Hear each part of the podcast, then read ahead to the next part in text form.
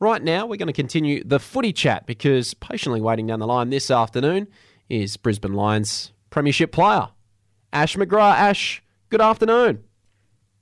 Good afternoon. Thanks for having me. Thank you very much for, for taking the time. Uh, how are you doing on this Wednesday afternoon, Ash? And uh, are you looking forward to this final series ahead? Yeah, it's not too bad, mate. Just sit back. Uh, kids' sports are coming to an end, so a few more training runs with my daughter. But uh, yeah, looking forward to uh, I think Saturday night where the Brisbane Lions uh, take on Port, and uh, hopefully they can have a win. The ball's in their court, um, you know, finishing fourth. So um, this year looks like the year. Hopefully they can make the GF. Yeah, what are your thoughts on what they've done in 2023? We know how close they've come in recent years. They haven't been able to quite get there.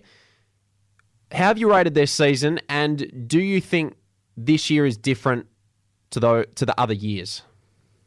Yeah, I think they've had an outstanding year. Um, you know, they've lost a few close games towards the back end of the year that um, could have had them sitting a little bit higher on the ladder, but um, I think uh, yeah, they, they, they've done really well and going into the final series. Um, like I said, uh, the ball's in their court pretty much. So if they win this week, go into a prelim and hopefully a final, but uh, they're, they're, in a lot better shape than the last couple of years because um, most footy players know that you need to be in a final series a few times before you can actually get to the big dance. So um, the last few years they've gone close and haven't been able to take that final step, but I think this year's the year they've got uh, the, their list that they're playing at the moment has, gone really well, and uh, this year they're bringing in Dunkley and Gunston um, will hold them in good stead.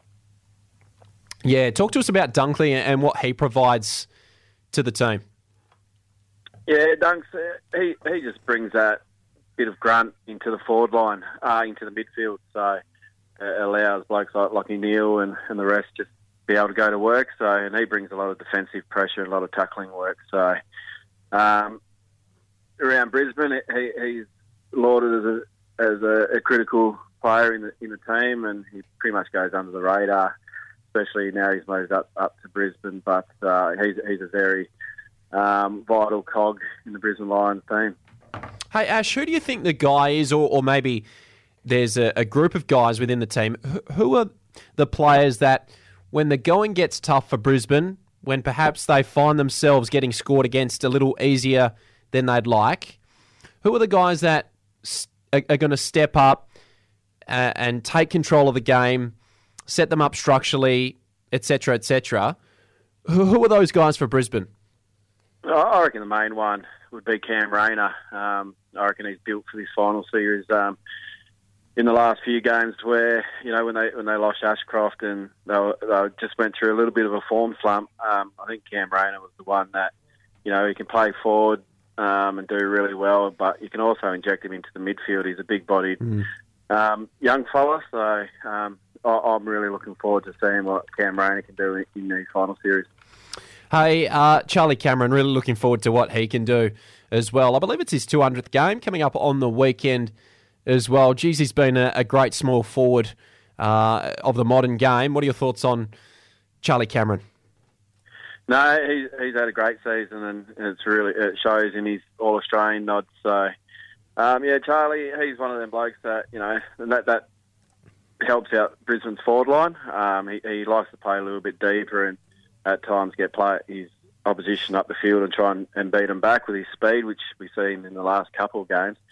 But uh, I think he's hitting his straps. Obviously, uh, about a month ago, he, he, went through a bit of a form slump, but that was more because of the injury that he copped. Uh, I can't remember who they were playing, but he actually had his uh, two front teeth knocked out and actually fractured his uh, his gum. So. Mm uh, to be able to, and he did that in the first three minutes, so to be able to play out the game and play out the rest of the season with an injury that he's got like that, um, yeah, it's full credit to him. And, you know, he, he makes that forward line of Brisbane very dynamic where you got Hipwood, um, Daniher, and, and himself. Um, you know, that, that could be very dangerous and hopefully uh, a key ingredient for the Lions to hopefully go all the way and win a premiership.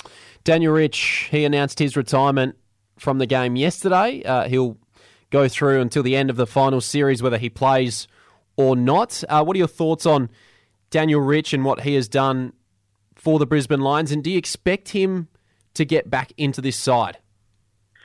Yeah, Richie, he, he's had a magnificent career. Um, I remember when he turned up as a young fellow in 2009, and just to see what he did his first year, he reminds me a lot of what Ashcroft did uh, this year, and he was able to come in and uh, pretty much dominate his first year and uh, win the uh, uh, the Rising Star. So, but um, I think he's sitting third most games played for the Brisbane Lions. Um, but going forward, um, you know, I, I think in, uh, all players as they get older, the game kind of passes you by and gets a little bit quicker. But um, you know, for him to, you know, do the the right thing by the team, and he actually, you know, took himself out of the side and um, let some younger players come through.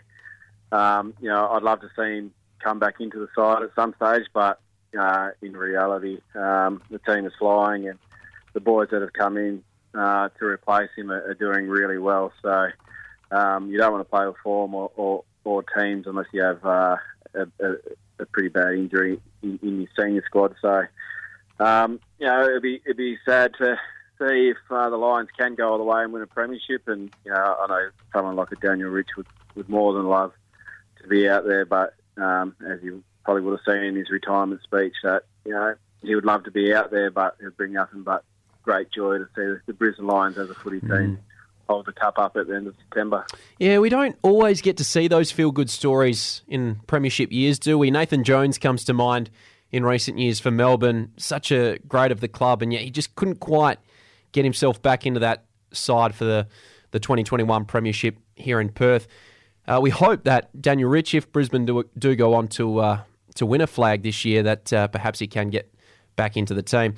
Hey, um, Ash, um, we're speaking to Ash McGrath, by the way, here on Sports Drive. Port Adelaide this weekend. Uh, what are your thoughts on the power? A uh, bit of a rivalry, of course, dating back to the 04 grand final and, and those early 2000s years. What are your thoughts on Port Adelaide and what they bring to the table? Yeah, they're a very dangerous side. Any team that's in the uh, final eight going into a final series are a dangerous side, and um, they've been very close games each time we've played them. Obviously, uh, round one, Lions went down to them, um, and then not not long ago it was a pretty close game up at the Gabba. But you know they are a dangerous side. They started off the season uh, poorly, and everyone was calling for Kenny Hinkley's uh, head to be uh, to be removed from the coach, but they were able to turn their season around. I think they went on a nine or ten game running streak. So um, you know they're playing really well, and it's going to be a very, very interesting game, and hopefully the Lions come out on top. Mm.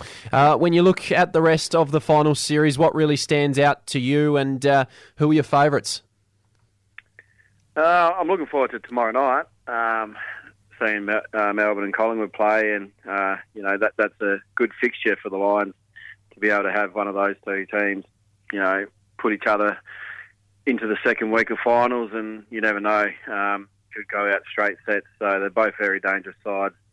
Um, but uh, you know, I'm going to stay loyal with the Lions, and hopefully they can go all the way. Mm. What do you think uh, of what Craig McRae brings to this Collingwood side? Um, it just there seems to be a real different feel, uh, a positive vibe coming out of the club, um, a lot different to what we've seen in, in recent years, and, and they seem to be changing the game in a lot of ways. Uh, Collingwood, uh, being led by, by Craig. Yeah, Craig McRae, as Fly as we call him. Um, he used to be um, in charge of all of our social events. So Mad Mondays, any footy trips, he was the one that really led the way. So um, very funny man, and you know, a bit of a prankster. And I can see he's kind of taken that into his into his coaching role, where mm. he's, he's made footy fun for all his boys. And as you see, win, lose or draw, uh, Collingwood boys still have that kind of smile on their face because uh, like going through the season, you always got next week, and you can always work on um, what you need to work on. But just having that feel around the club where you know it's not so serious. I know some footy clubs, and when I was playing, it, it can be a bit of a drag where everything's so much um, riding on wins and losses, and it can take fun out of the game of the footy. And uh, I think Flyers come in and injected that into a into a footy club, and um, it, it, shows on the park where on the footy oval where the boys are out there. Collingwood boys are just out there enjoying their footy. If they make mistakes, it, you know, pat them, pat them on the back and mm. say next time, or you know, just just make it fun, and um, they look like they're actually really enjoying their footy. Hey Ash, last one before I do let you go.